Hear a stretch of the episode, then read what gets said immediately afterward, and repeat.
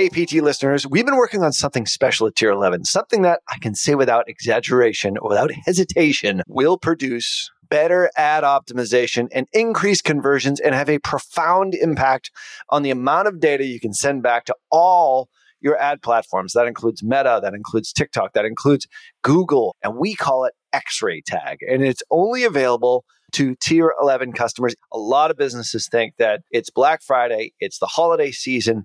And once they actually get through that, then they'll worry about next year. Well, now is the time for you to start gathering all the data that you can to set yourself and your business up for success in 2024. X-ray tag replaces all the potpourri of pixels, CAPIs, cookies with one single implementation that sends higher quality first party data back to all your ad platforms. In fact, in our early testing, we've seen a 40 to 100% increase in event matching quality aka EMQs in Meta, which translates into better ad optimization and increased conversions. So if you feel like your ads are flying blind, head on over to tier11.com forward slash x-ray to get early access. Clients who sign up before the end of the year move to the front of the line, we are only offering this for the PT listener like yourself. So head on over to tier11.com forward slash x-ray. Don't miss out. Hey, it's Darren here, the producer of the show, and we have a great episode coming up for you in just a second. But first, I want to tell you about tomorrow's show on Business Lunch with Roland Frasier. We recorded an amazing episode with the author Tucker Max, who wrote books like I Hope They Serve Beer in Hell. In the episode, Tucker shares his hysterical, comical origin story, including how he hacked law school, got fired multiple times, got sued, and all kinds of other shenanigans.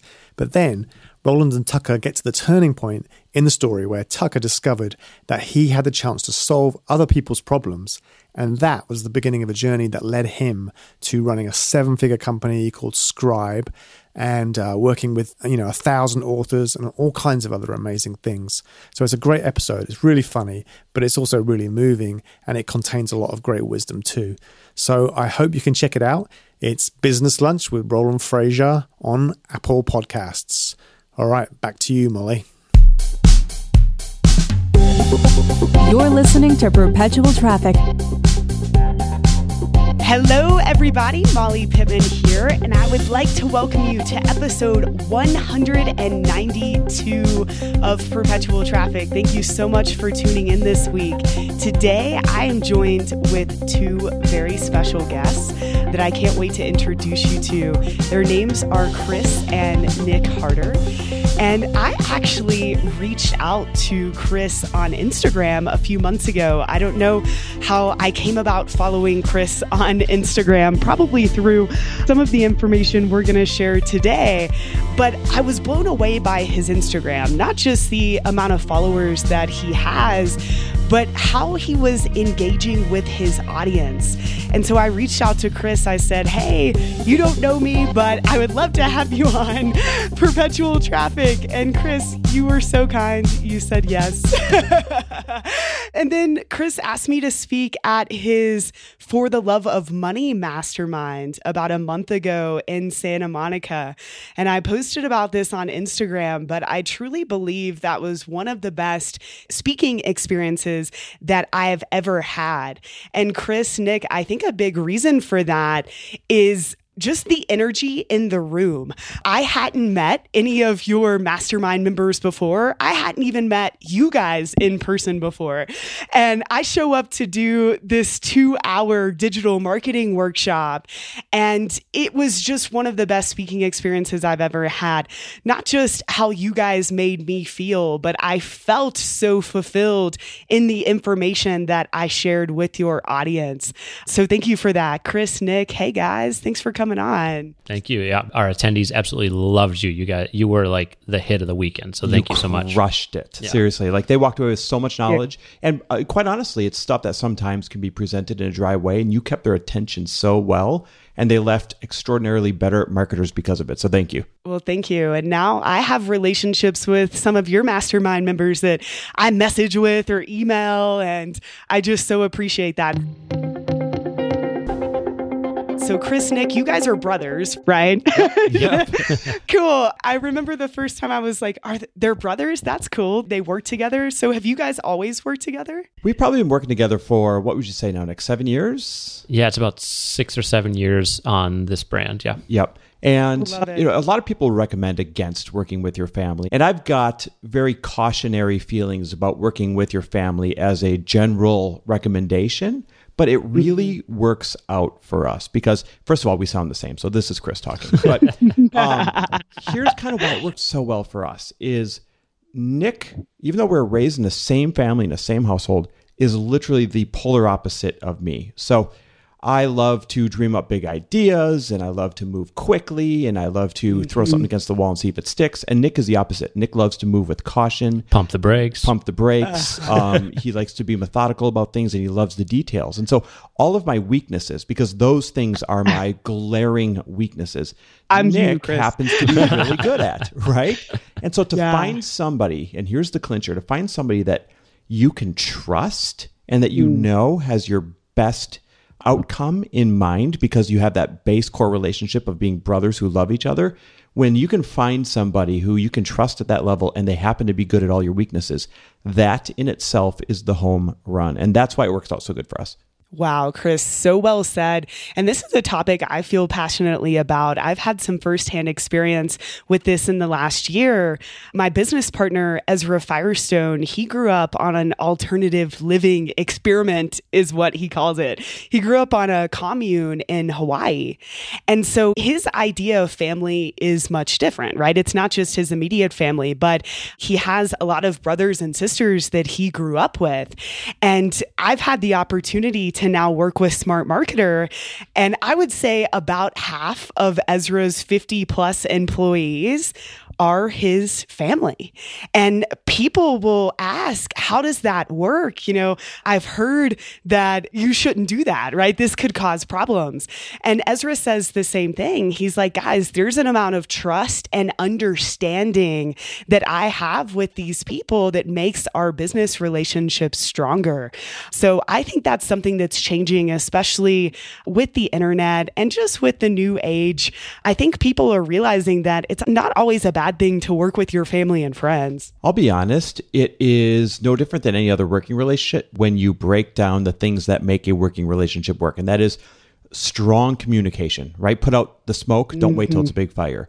And Absolutely. setting boundaries and showing, you know, adoration and respect for the job that each other do.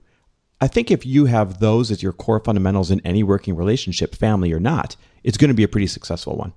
Absolutely. And I think the benefit of family is that a lot of those elements you just described are already built into the relationship. So those don't have to be learned. You've already practiced those and you're ready to continue to practice them throughout the business relationship.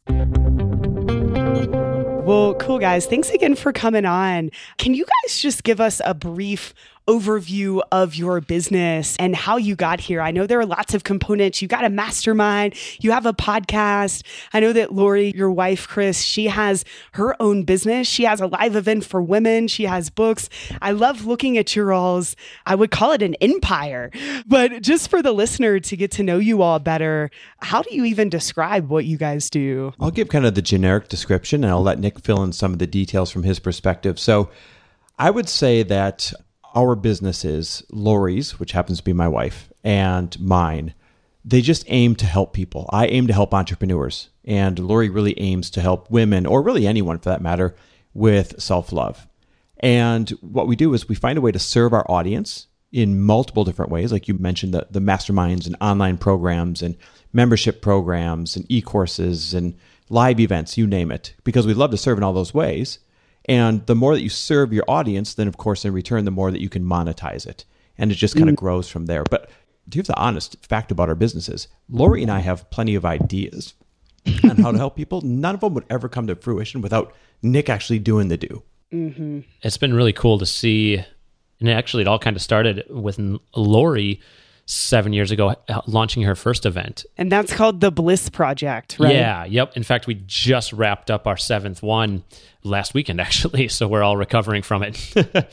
I know how that feels. yeah, right? You've been on the same thing. It's been crazy. They came to me and asked if I would be able to help them with the event. And they asked me a couple of months prior to kicking the event off. And at the time, I was working in television and coordinating a large TV show. So I felt pretty confident in doing that. And they had the trust in me that we could figure it all out together. And to see where it's gone from there to last weekend is just night and day. It's pretty awesome to see how it's really grown into just I would say one of the best events I've ever seen and ever been a part of. And a lot of the feedback has been the same. So it's been pretty cool. I remember the time yeah. when I knew that we needed to work with Nick for sure. Like, I, I remember the time when in my mind it switched from just this event to wait a minute, he's our missing piece. And that was when we had our first meeting for the event and he showed up with this i don't even know what you call it nick. That's how non-detail oriented i am. But this huge spreadsheet of times and who's going to be where and everything else. Yes. and this yes. was the most impressive document i've ever seen in my life. And that was the moment i kid you not i realized wait a second we're on to something here and we need him to get where we want to go Wow, that's amazing. So you started the Bliss Project seven years ago. I saw all of the posts on Instagram. It looked like an amazing time, such an experience, even more so than the content. I mean, it seemed like a life changing event for women. So you rolled out this event. Then what was next? Just so people can kind of see how this played out because they might be in the middle of this too. you know, events are great. And if we're talking frankly, events are huge moneymakers for many people if you're doing it right. Like traffic and conversion is a huge asset and a huge revenue stream. And the second largest revenue stream would be obviously the sales off the back end of the event, right? Um, well, it's supposed to be anyway. And we're maybe, I don't know, a week out from the event or maybe the morning of, but we're like, oh, we need to monetize this. Like, what are we going to do? Like, we've right. sold the tickets, but what else? What can we do for these people? And uh, Chris, do you remember what that was? Yeah, the bliss habit. Yep. yeah. So we're like, oh, well, okay, let's try to make something. And so from stage, we basically sold a six week e course that we didn't film, we didn't write up, we did nothing except for it was an idea. Yeah, except for the idea and the name and the price. You know, that's all yeah. we could really do. And uh, then we handed out paper pamphlets for people to sign up. You know, little checkout forms on uh-huh. on paper. uh huh. Which I don't know if you can even do today. So archaic, right? So archaic. It's horrible. You you kill a bunch of trees. It's so bad. Right. I think it's against the law now too. Someone came to T&C a few years ago. They were like, "You shouldn't be using these." it was so normal to us. We're like, well, that's what you do. And we're like, oh, you can actually just have their phones now. but, yeah, exactly. Uh, so we sold it and it sold like gangbusters. It was awesome. And so we're like, okay, now let's create this. So in a couple weeks afterwards, we filmed it, put it all together, and that was our first e course that we've ever created. So it was our first event, and a week later, we've started creating our first e course that we ever created, and that was the start of it all. And it was really awesome. And that's, that's been our mo, by the way. Is we'll like jump out of the plane and build a parachute on the way down, but it works because it puts your back against the wall, and you have to deliver. And I think absolutely what people are missing sometimes is number one, the vision of wait a second, we need something here. What should it be? And then number two, just that blind faith to go ahead and throw it out there and know that you're going to deliver. Yes. I mean, that is how I deliver courses, at least the first time that I produce them. Another reason that I do it that way, number one, it makes me do it, you know, because we've sold it. But I also love it because I usually have students going through the course live with me. So every Wednesday I will teach and then I'll get that live feedback so that I can make the next session even better and more relevant to them. So I think a lot of outsiders that aren't in the internet space would look at this as irresponsible, but I look at it as actually the best way to create a course because not only are you forced to do it, but I think it turns out to be a better product because you're in tune with your customers, you're speaking to their needs right in that moment. But I just love what you guys have done as I said. And I know since then there have come books, and Chris, you have a mastermind. We'll tell you guys where to learn more about Chris and, and Nick's business at the end of the episode. But something you said earlier, Chris, really stood out to me. And this is something that has been close to my heart the past year or two. And it's the fact that in business, we are here to serve a market right? And I think that a lot of people, especially digital marketers and people listening to this podcast, can get caught up in the numbers and they can get caught up in their own business and what they're selling and why it's the best product or service. And it can almost become an obsession when you're looking at your revenue numbers and how fast you're going to scale. It can become very easy to lose sight of the fact that you are actually here to serve someone. And so before we get into more more of your tactical social media stuff. I would just love to hear from you on this because I've heard you talk about this before and I think it's something that everybody needs to hear. Yeah, well, it's a trap and it's happened to me, right? So let me start with like like a confession where here's how it kind of happens. You have a couple of wins because you're building products that are truly needed from your heart and you're excited to serve. And so, because you're building these products in the beginning from the right place, they turn out to be really successful. While this success, unfortunately, then kind of builds up your ego a little bit and builds up your confidence a little bit. And you start to think, wow, I can put almost anything out there and I bet they're going to want this and I bet they're going to want that. And you start putting things out for partially the wrong reason you start doing an e course or you start doing a membership or you start doing something just because you know you can make money with your existing audience. And as a secondary thought, of course, you're going to make it a good quality product. And there's the catch, there's the trap. As soon as that became the secondary thought, like, well, of course, I'm going to make it a good product, but I know I can make money on this. That is when I don't know if it's the energy, the authenticity, the intent, that or all the above, but that all is when above. something is missing and it'll fall flat on its face. And it's happened to us a couple of times. And it's a beautiful thing when it does because, as frustrating as it is in the moment, it brings you back to earth and it reminds you that you must only create products from a place of serving a need that your audience has first and foremost, and everything else secondary. I love it. Beautifully said. And I can look back at my career and times when products or clients or, you know, just a project didn't work out for me. And almost every time it's because of what you just said. So none of us are immune to this, right? And I think this is just a great reminder. And as you said too, it can check you pretty fast. It doesn't feel good when that happens, but it's a reminder to go back to a place of serving your market, it's an easy fix. So thank you for that, Chris. So let's dive into more of the tactical social media stuff.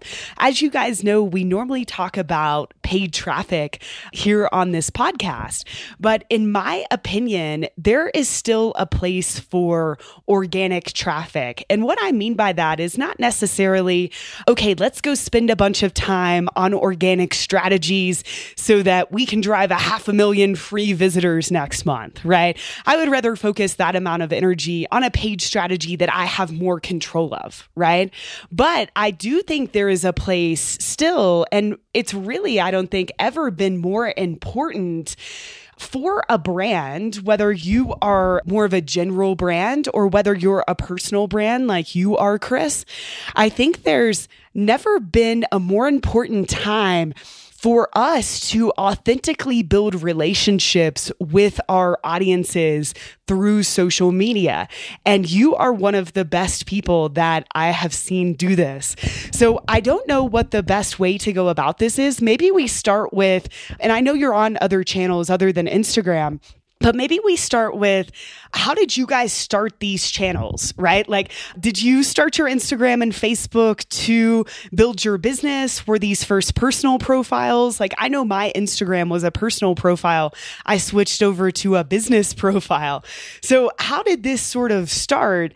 And what do you think led you guys to the growth and the amount of connection that you have with your audience today? I know those are big questions, so we can split them up, but I just want to start the conversation. It's such a great conversation conversation because quite honestly, social media is the new media. And I know that sounds like such a generic comment, but what I mean is if you really think about it, the art of paying PR people several thousand dollars a month hoping to land that one show or the art of hoping to get that big break by getting on something it's just not as reliable as building a good social media platform that you control. And so to answer your first question, you said, how did I choose what platforms I was going to be on?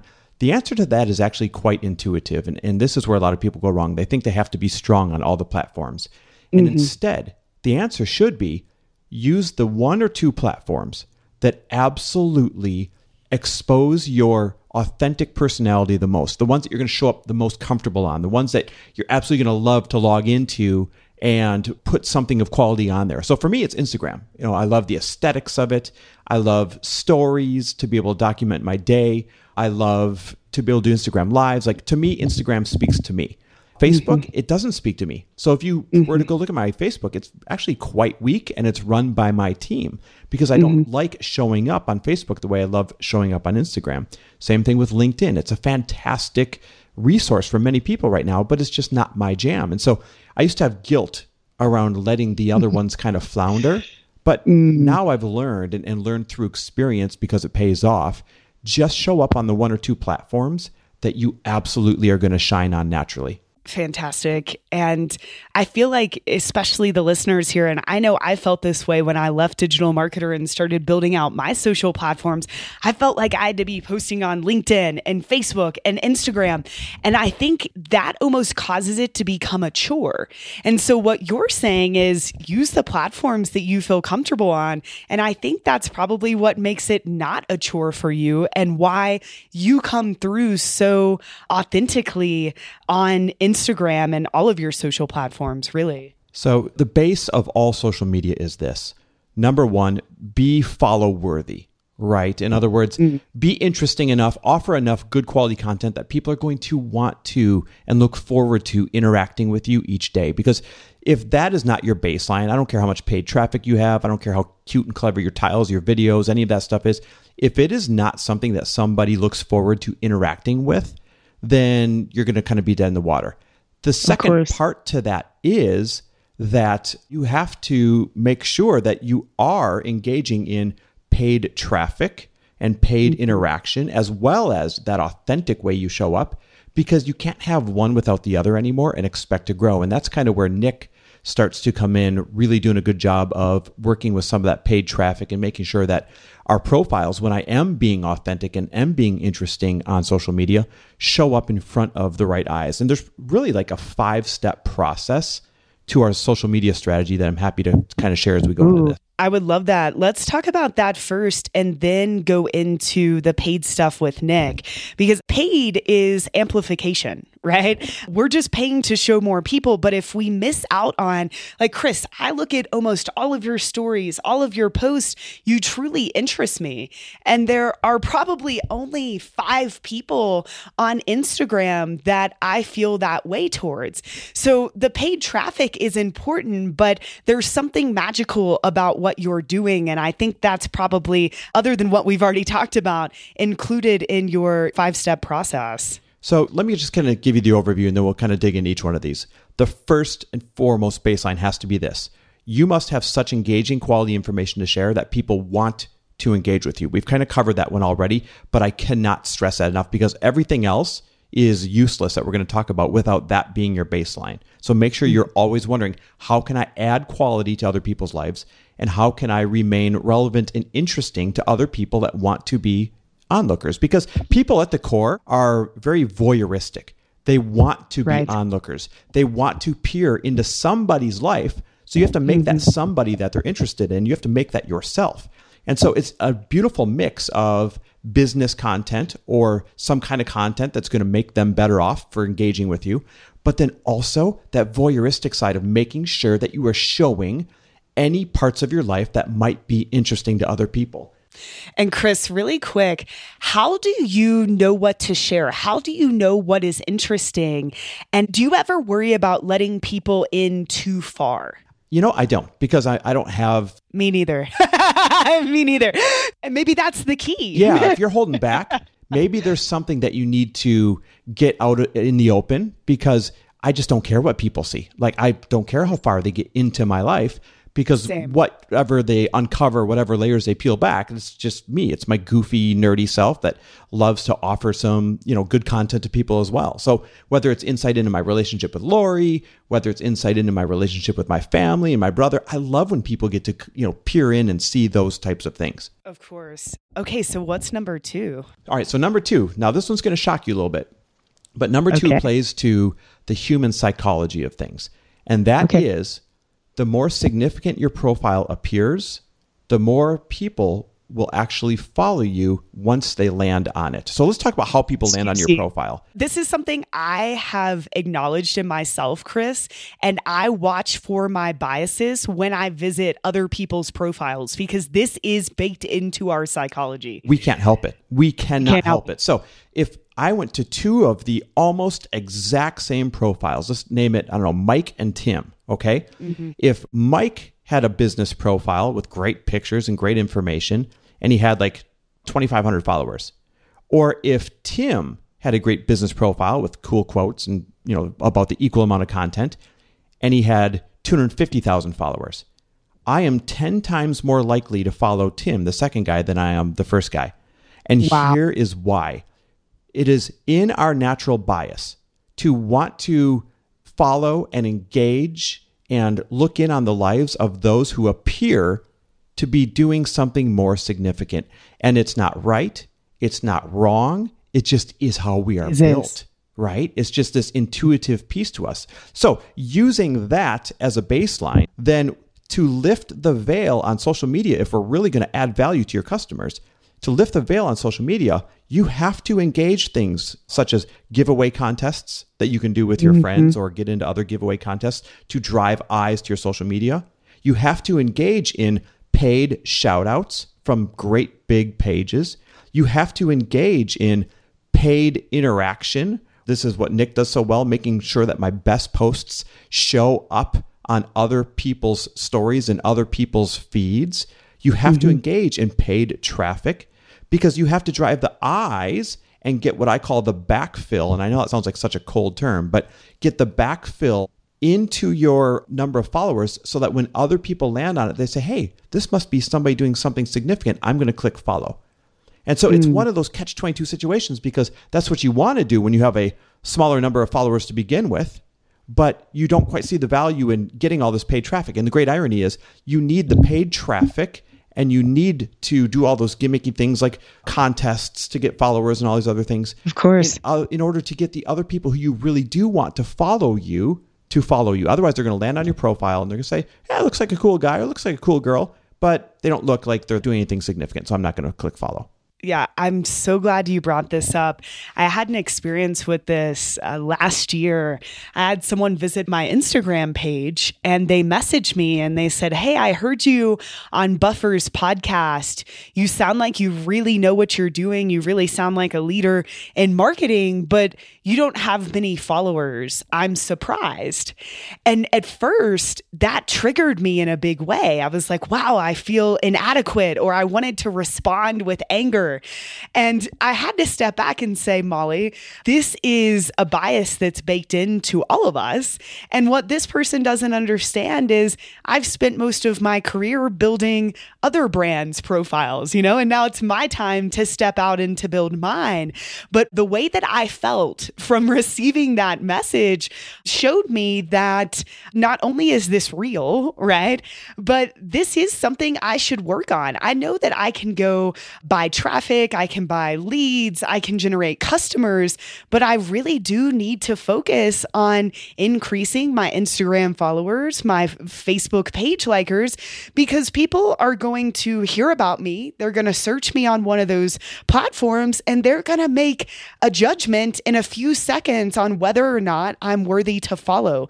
And a lot of that comes down to that follower count. It's human psychology. It's not right or wrong. It just Yeah. is what it is. Well, and, Yeah. and this is Nick. It just goes back to that social proof that you talk about on your posts.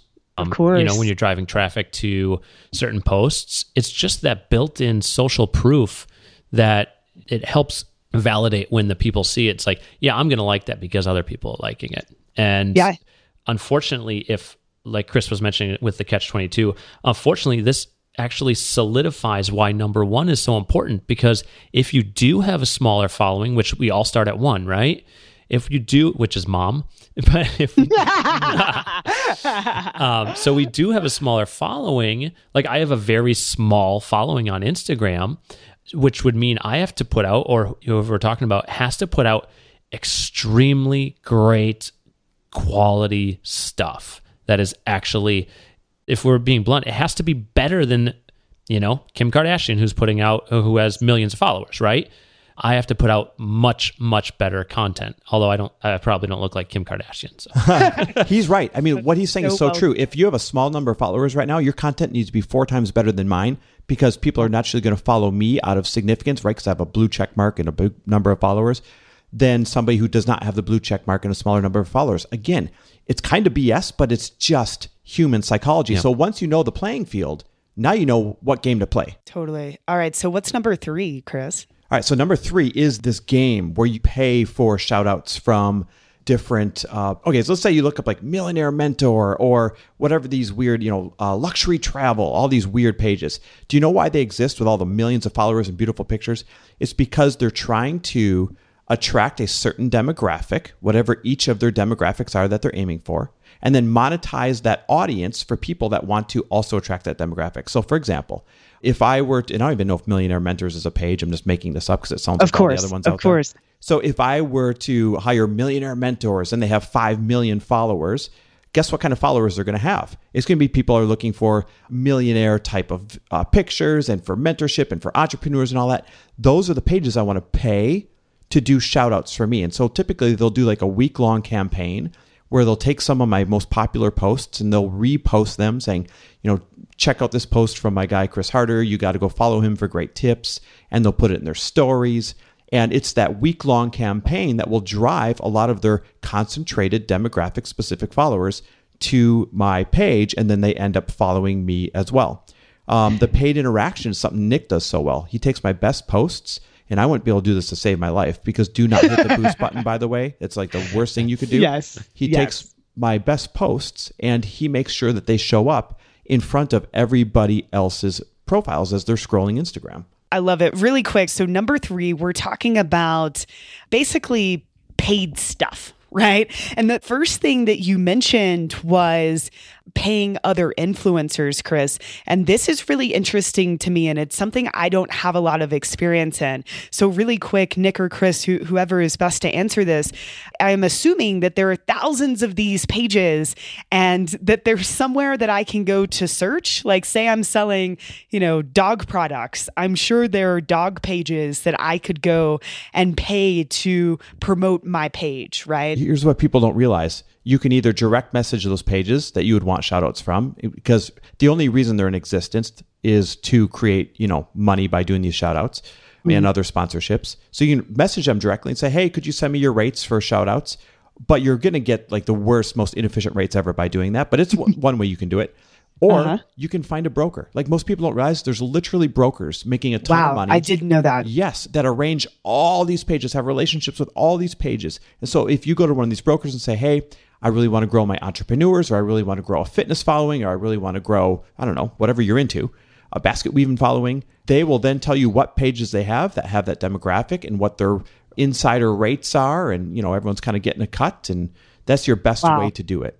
Is there a particular broker eh, or a website you guys could recommend for listeners? That's just it. There's not even a website. It's this weird underground world that everyone's okay. operating in. So here's the truth.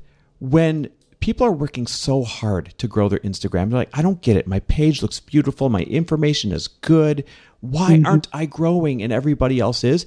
They don't understand it's not a fair playing field because they just mm-hmm. haven't met the guy who knows the broker yet. Like it's right. literally this who you know, not what you do world on Instagram right now. And that's just the truth mm-hmm. of it. Like I hope that I'm relieving some stress from people that are saying, why isn't it working for me? And why is it working for mm-hmm. other people? Because it's mm-hmm. not a fair playing field until you discover these things. So I had to get a recommendation for my broker through a friend of mine that was using one as well. So, you know, if you guys right. were to shoot me a DM, I'm Chris W. Harder on Instagram. I'm more than happy to give a referral to a couple of guys I know. That's so nice. It's literally this weird underground world of knowing people that do this. Well, makes sense. And they probably don't want to be found by Instagram. Not that they're doing something inherently wrong, but it makes sense that they wouldn't promote this, you know, directly. And Chris, that's so awesome that people can DM you. I also love what you said about go and search for big pages in your market. That's not hard to do. Shoot them a DM and start a conversation. You might even be able to work out some sort of trade with that page, depending on what they're needing in their business at the time. And then the second part of that, Chris, what I love you started talking about don't boost the posts, you know? So for some of your best posts, I assume that you post them on Instagram. And if you notice that right out of the gate, they're getting a lot of momentum, then you guys decide to put ad dollars behind them. So, Nick, how does that work? What's your process for that? Yeah, for sure. So, just to piggyback on what Chris was saying about uh, like the brokers and the, the larger pages. So, if you're just starting off, don't let that discourage you that you're like, oh, well, it's pay to play. I'm screwed, right? you can organically do that. You can search them. You can find smaller pages. Maybe there's, you know, maybe you've got a thousand and you find a page that's only doing a hundred thousand or has a hundred thousand followers. They're still important.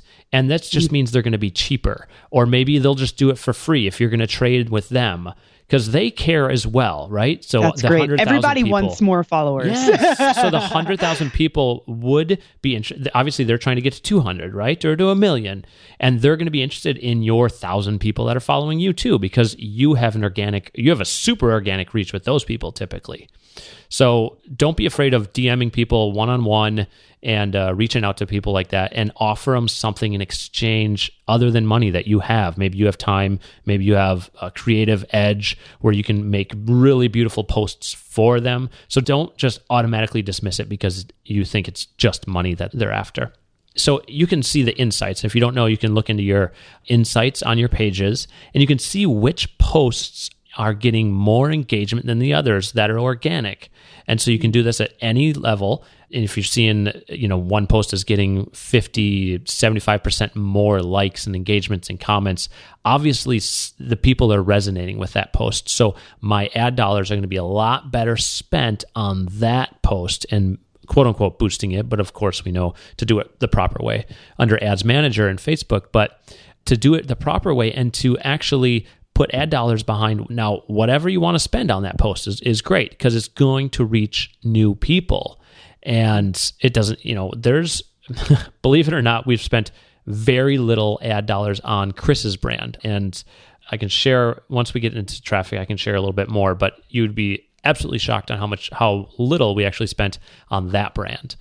But to back that up just go into your insights, look for the posts that are really engaging with people more and getting more traction. And those are the ones that you're going to want to boost and put a little bit more ad spend behind it than the others, because obviously the others just aren't as good for some reason. Of course, love it. And one more question that I have: when you're you're looking at the posts that are getting you know the most reach, um, and those are the ones that you're deciding to put ad dollars behind. But when you're working, for example, with an influencer and they're promoting you, do you have any strategy or tips around the types of posts that you send them or the types of content that you send them? And is your goal usually to just get more followers? Are you guys trying to like send them to an email form? Or I might be overcomplicating this, but what do you give this person that you're paying to promote your page? They're typically going to look at your page and they're going to choose from your page. And they're okay. literally just going to take your best post in their mind that fit their brand and they're going to share it in their stories. Yeah. So once you pay them, you're pretty much done okay, I'm thinking like we got to write ad copy. We've got to set up a new URL. it's, it's, way, it's way more simple it. than people. Yeah, that's exactly. It's way more simple than people tend to make it. And to answer your other part of the question, we're just going for pure followers because Love it. followers on Instagram are, are street cred these days, right? Of course. And the blue check mark and- on Instagram is street cred these days and you can retarget those people, right? It would be a huge mistake to try to make the goal, let's get followers and email leads and customers. And this is a mistake that I know I've made and a lot of my listeners have made when they've done, you know, influencer marketing is that they're trying to get too much out of it. Guys, your goal is just to get the followers. You're getting the introduction, right? It's like Chris introducing someone to me. Now I can build that relationship. So Chris generates the followers. Now now he continues to build the relationship with these people through more posts, more stories. He's able to target them with ads later in the future. So don't ask too much from this too soon. Yep, you got to play that patient game. Of course. All right, love it. What's number four? I'll give you one more thing on number three. Okay, yeah, yeah. You, you do everything you can to get the blue check mark. Yes. And by the way, guys, this is amazing. Just so you guys know, like this is an incredible episode. But yeah, tell us about the blue check mark. Here's what happens is the blue check mark and I would say getting to 10,000 followers are the two most important possible things that you can do on Instagram. And I know this is an Instagram heavy conversation right now, but quite honestly, that's where all the action is, right? So the blue check mark is a result of you getting a significant amount of outside media. That's it. That's all there is to it. And so that blue check mark, when people land on your Instagram page, it is sometimes the decision maker of, ooh, they're significant and I'm going to follow them or not, regardless of how many followers you have. And so all you have to do is spend six to nine months. And again, this is where patient comes in, patience, six to nine months, reaching out to find media that wants to share your story, that wants to share your tips, that wants to share the value that you have. People don't believe this, but things like Entrepreneur Mag online and Forbes online and all these other seemingly huge, significant resources that they think would be impossible to get into, they're looking for people to write about because they have so many contributors. So all you hmm. have to do is find the contributors to those magazines, pitch what you have to add as value. They're looking for stories. And as soon as you have a handful of those that are published out there, you can then submit yourself for your blue check mark. This is also new. Wow. In the past, you had to be submitted by somebody else, like a PR agency. Now Wow. you can submit yourself right on Instagram through Facebook to get your blue check mark and sending them the links to all of the media that you've gotten. And they do a quick judgment call of, is this enough significant media or not? And sometimes you'll get denied your first couple of times, but you just keep getting more media and submit, get more media and submit. And if somebody is really intentional about this, there's probably no scenario where they couldn't have their blue check mark in six to nine months for sure. Wow, that's incredible information. I didn't know you could apply for them. And I had no idea that it had to do with media. I thought it was a judgment call on Facebook and Instagram's part. I thought they were just scrolling around Instagram deciding who was going to get a blue check. yeah, I had no idea it had to do with media. Wow. Okay. People don't realize. And so there is Yeah. a system to You everything. control that.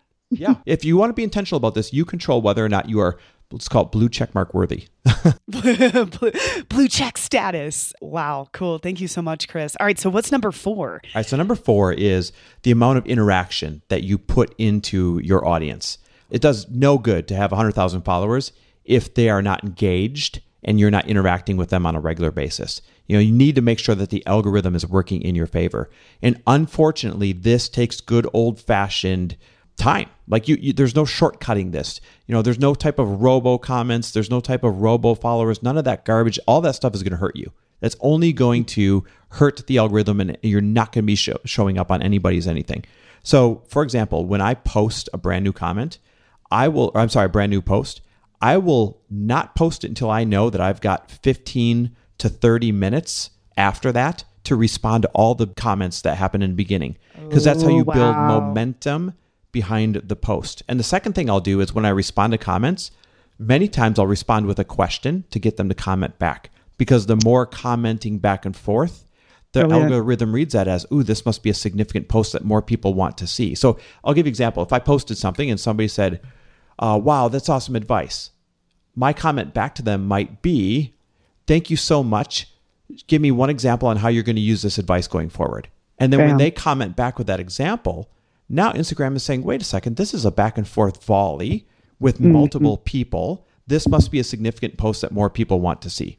And so you have to have good old fashioned interaction on your posts and in your DMs. The more that you can get someone to DM you and the more that you'll respond, the more that your stuff will show up when they open up their feed. It's just another beautiful form of interaction.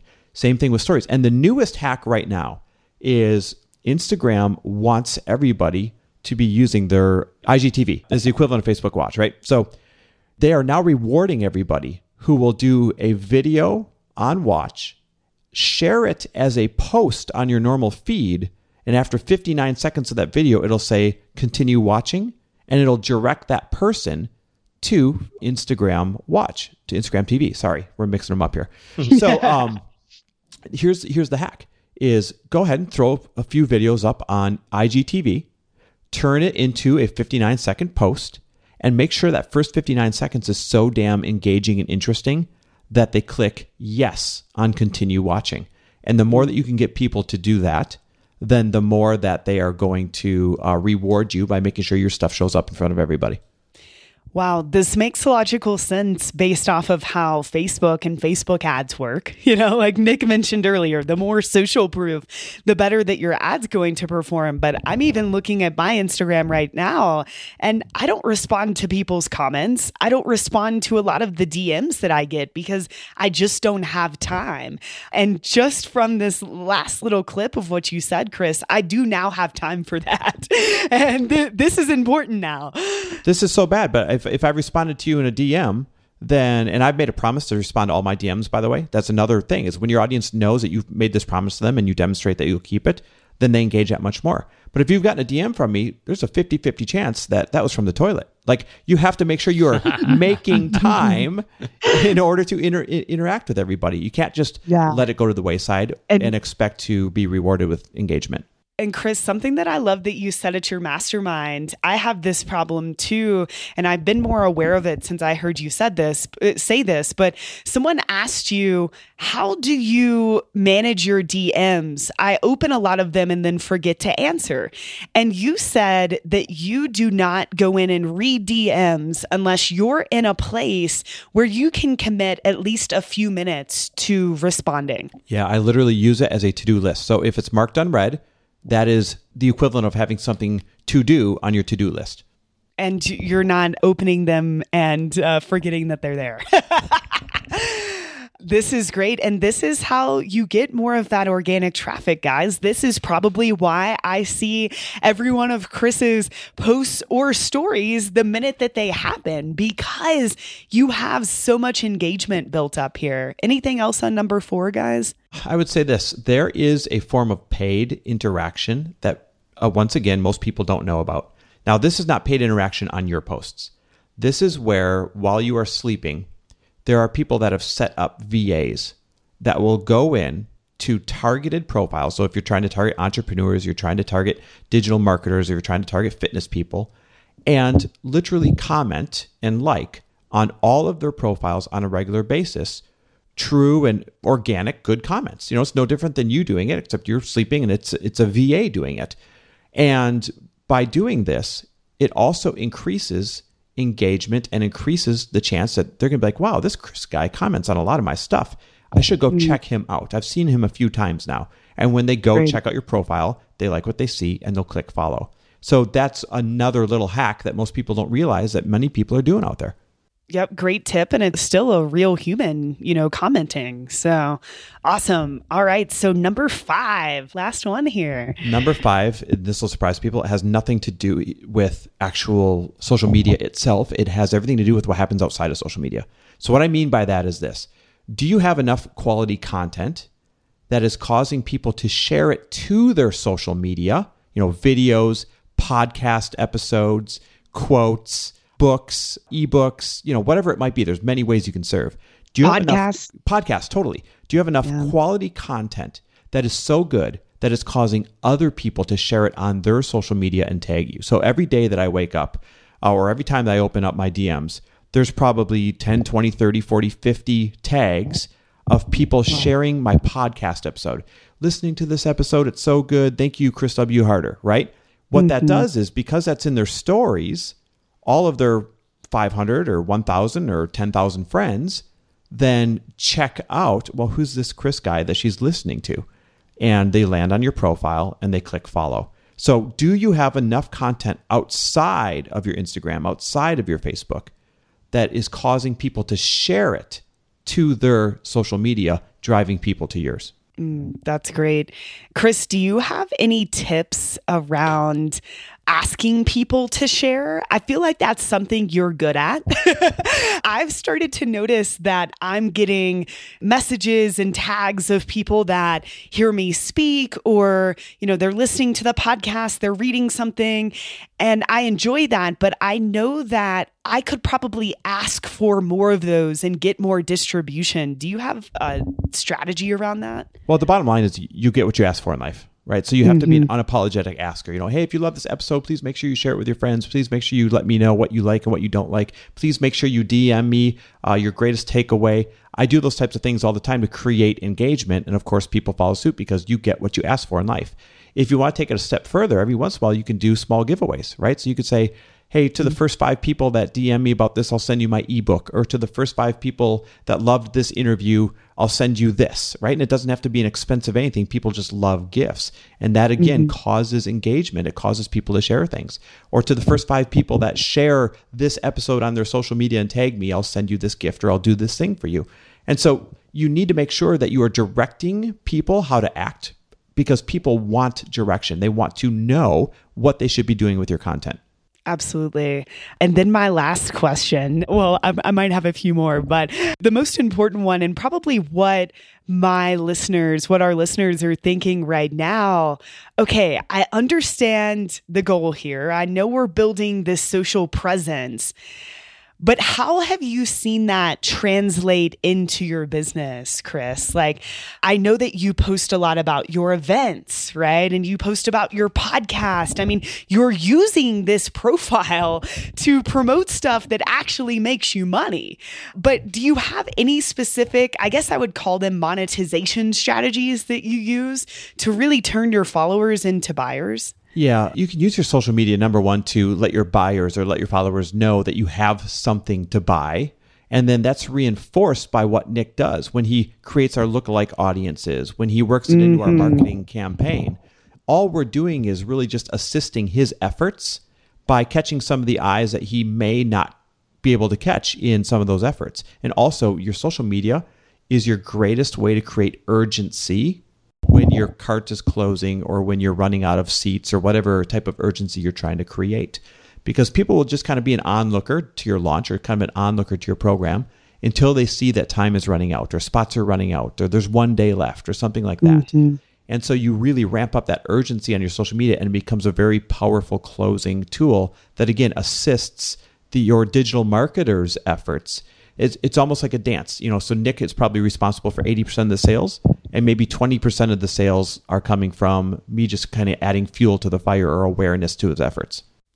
Right. And the biggest benefit, though, is that Nick, you now have these huge, warm audiences to play with for your campaigns, which we know are so valuable. You know, Chris has almost 200,000 followers, Lori has at least that many. So I would say that between not just followers, but people that engage with Chris and Lori on Instagram that you can retarget, I mean, you probably have well over a million people that right now we could set up an ad and Target, and they actually know who you are. Yeah, they do such an amazing job on their social media that they give me the tools as far as the content goes to be able to, you know, like I said, boost those and it really warms up the audience. And, you know, Gary Vee says it best, right? Jab, jab, jab, right hook.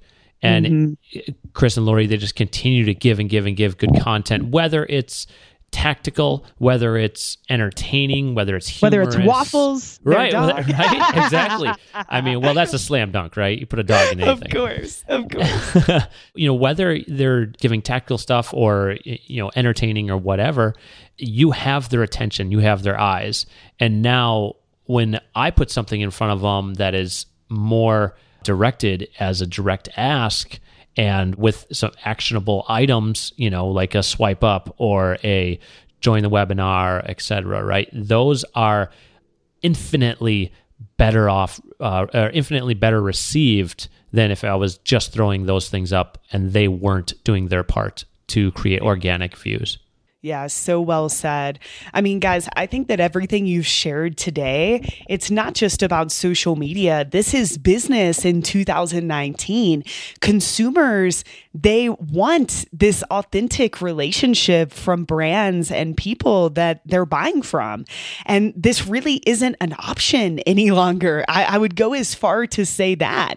This is something that you must be spending your time on, whether you have a personal brand, whether you're selling notebooks books, building that relationship with prospects and customers, that's going to make everything else that we talk about on this show, you know, your your Facebook ads, your funnel, none of that matters without what we've talked about here today. So, thank you so much, guys. Any last thoughts? Anything else you want to add in? I know this is kind of a long episode, but worth hearing every word here. And just to back up what you were saying was when you are interacting with your audience, it makes the money that you spend that much better. So, uh, you know, I, I, promised I would tell you guys how much we spent on oh, just yeah. Chris's brand. Yeah, you're gonna freak. It's twenty one thousand dollars only. Wow, wow! You would think it's two million. and, and well, and to put it in perspective, the mastermind we have a couple masterminds. One of them is uh, our higher level elite mastermind, and that's thirty thousand dollars per person.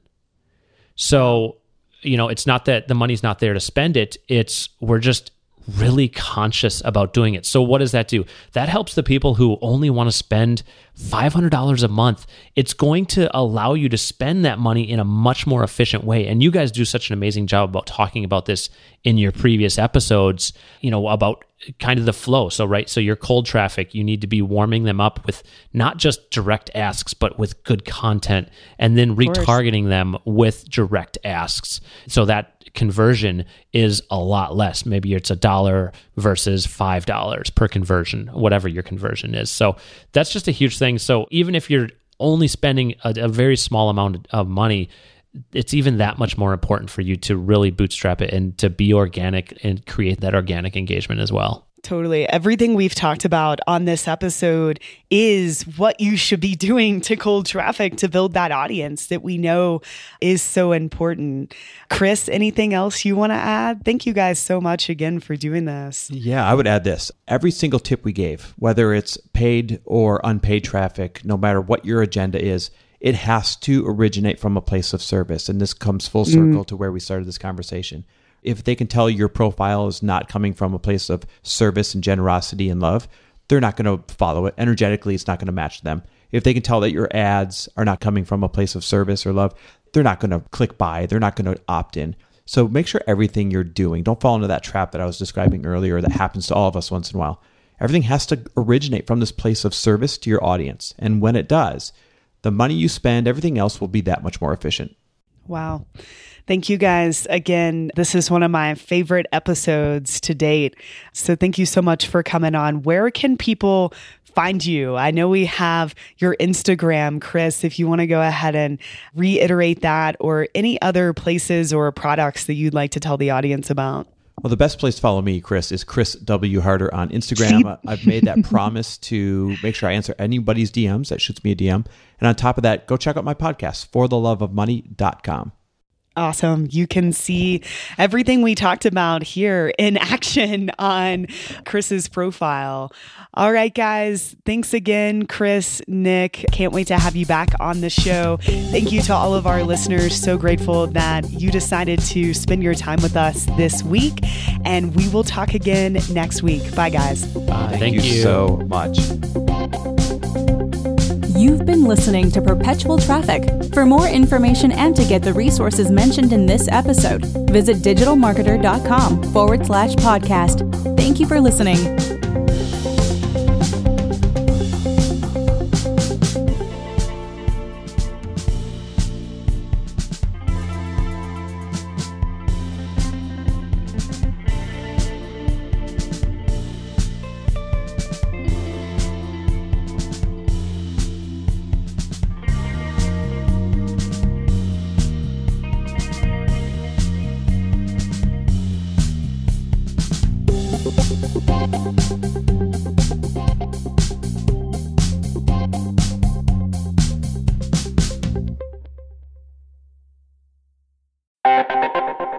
Are you still focused on Black Friday, Cyber Monday, and the holiday shopping season when probably what you should be doing is keeping an eye out towards the plan that you have for 2024? Now, we here at Perpetual Traffic want to help you make 2024 the best business year you've ever had online and help you do that through everything that we talk about here on this podcast. Well, for 10 lucky businesses, we are going to offer through the end of the year January 1st is our cutoff date.